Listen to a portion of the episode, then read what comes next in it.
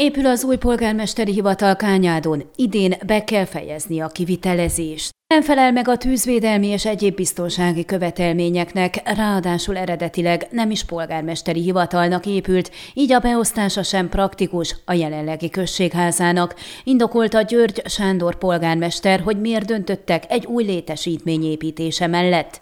Mint mondta, azon is gondolkodtak, hogy az új beruházás helyett csak felújítassák a jelenlegi épületet, ám ez árban csak kevésbé marad el a mostani projekttől. A helyi fejlesztések országos program programjától igényelt támogatást a helyi önkormányzat, ennek köszönhetően kezdődhetett el ősszel, amint egy 2,9 millió leértékű kétszintes ingatlan építése.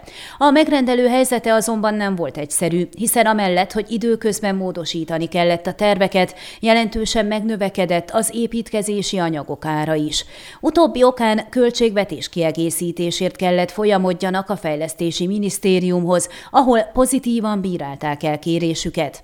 György Sándor szerint a kivitelezés nagyon jól halad, hiszen bár tavaly ősszel kezdődött el a munka, mostanra nagyjából megépültek a falak, az alsó szinten már a vakolás zajlik. Az építkezést egyébként a megkötött szerződés szerint idén be kell fejezni. A finanszírozott projekt nem tartalmazza a szükséges területrendezést, ezt helyi forrásokból kell megoldja az önkormányzat.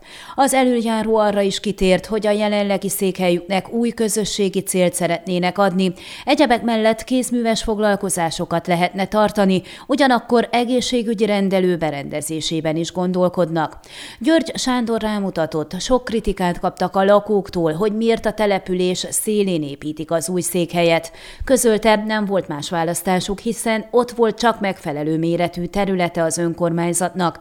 A település központjában lévő polgármesteri hivatal udvara erre nem volt elegendő. A törvények szerint urbanisztikai bizonylatot sem kaphattak rá.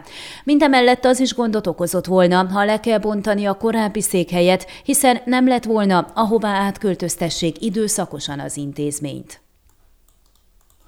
Ön a Székelyhon aktuális podcastjét hallgatta. Amennyiben nem akar lemaradni a régió életéről a jövőben sem, akkor iratkozzon fel a csatornára, vagy keresse podcast műsorainkat a székelyhon.pro portálon.